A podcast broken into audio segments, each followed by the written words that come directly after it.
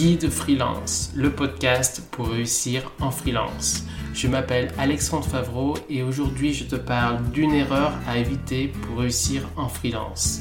Bonne écoute.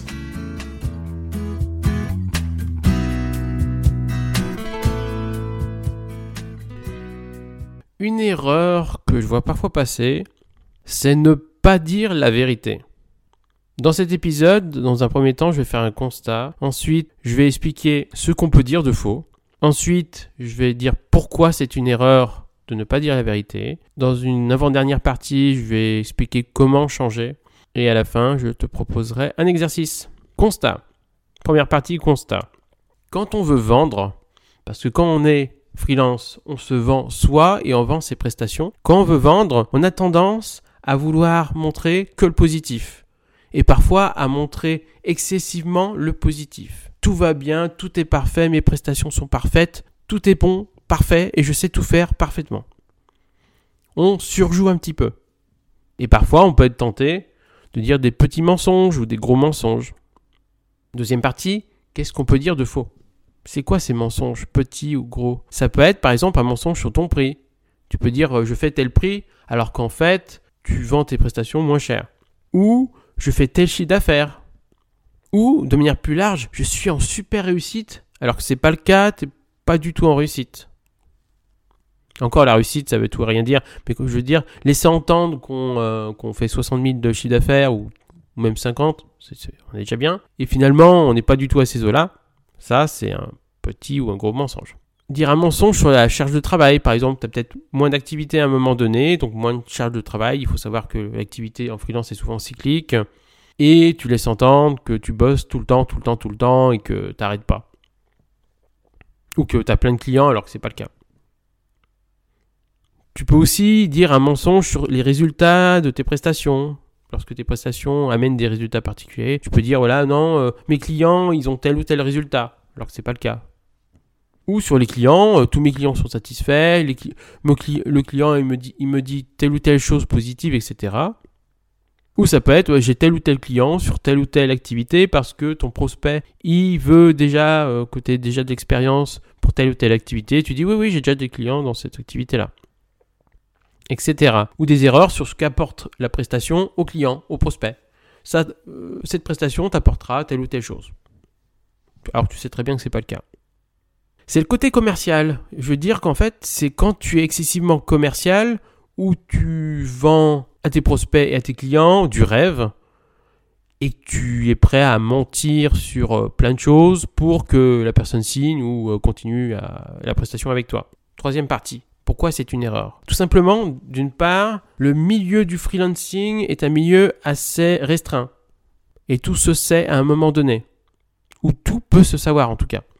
Et on connais tous, je connais moi-même, des gens dont je sais qu'ils mentent euh, assez souvent ou qu'ils ont déjà menti. Donc déjà, le mensonge peut être détectable, quel qu'il soit. Et ensuite, quand on sait qu'une personne a menti, on lui fait pas confiance, ou la crédibilité de cette personne est réduite. Moi, je connais un certain nombre de personnes dont je sais qu'ils sont très commerciaux. Je suis un ancien commercial, donc euh, je détecte aussi, où je sais que tout ce qu'ils peuvent dire est soumis à caution. Tout simplement parce qu'il est capable, ces, personnes-là, il n'y en a pas tant que ça dans, le milieu du freelancing, et tant mieux. Mais ces personnes-là peuvent te dire un truc qui n'est pas forcément vrai. Ils peuvent te dire Ah, je cartonne actuellement, euh, tout se passe bien, j'ai beaucoup d'activités, j'ai tel chiffre d'affaires, alors que c'est pas le cas. Ou euh, j'ai plein de prestations dans tel ou tel domaine, alors qu'en fait, euh, ces prestations sont plutôt dans d'autres domaines. Enfin, ou voilà, on sent chez certains, parce qu'on a détecté, voilà, qu'il y a du mensonge. Donc il y a un problème de crédibilité, et évidemment, ces personnes-là, tu vas pas les recommander. Comment changer? Si tu as peur de dire la vérité. Je rappelle, dire la vérité, à un moment donné, on peut dire, si tu dis la vérité, tu vas montrer peut-être que tu n'es pas en si bonne réussite que ça, ou que les résultats sont pas tout le temps parfaits, ou que les clients sont pas tout le temps satisfaits, etc. Tu vas montrer tes faiblesses. Moi, je te conseille déjà, première chose, ne parle pas de choses où tu pourrais être bloqué et être amené, si la personne en face te pose des questions, soit à montrer tes faiblesses, soit à mentir. Par exemple, euh, si tu es dans un réseau euh, entre freelance ou entre entrepreneurs, ne va pas toi-même lancer sur tel ou tel euh, sur le chiffre d'affaires si tu sais qu'au niveau du chiffre d'affaires, t'es pas parfait en ce moment. Voilà. Par contre, je te conseille de ne pas dire des choses négatives. Tu ne mens pas, mais tu dis pas de choses négatives sur toi. Notamment dans, le réseau. Ça, c'est autre chose que je pourrais faire un, article dessus. Hein. Pas dire des choses négatives sur soi. Sauf dans certains cadres très spécifiques, mais normalement non. Donc tu changes de sujet, tu parles d'autre chose, mais tu ne mens pas. Tu réorientes la conversation, etc. C'est important. Parce que si tu mens, ensuite tu n'auras plus de crédibilité vis-à-vis du prospect, ou vis-à-vis du client, ou vis-à-vis des prescripteurs potentiels, ou vis-à-vis des collègues. Voilà. Et moi, je, connais des gens que, dont je sais qu'ils ont déjà menti, ou qui mentent régulièrement. Ces personnes-là, on ne va pas les recommander, etc. Exercice. Réfléchis à tout ce que tu dis en face à face, dans les réseaux sociaux, au téléphone et dans ta communication. Réfléchis à ce que tu dis et qui n'est pas vrai.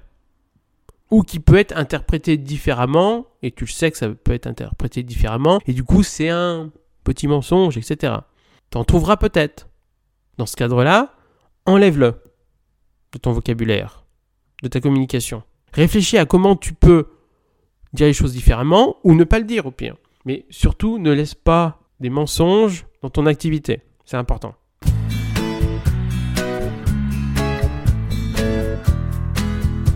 Merci d'avoir écouté cet épisode et n'hésite pas à écouter les prochains épisodes. À bientôt.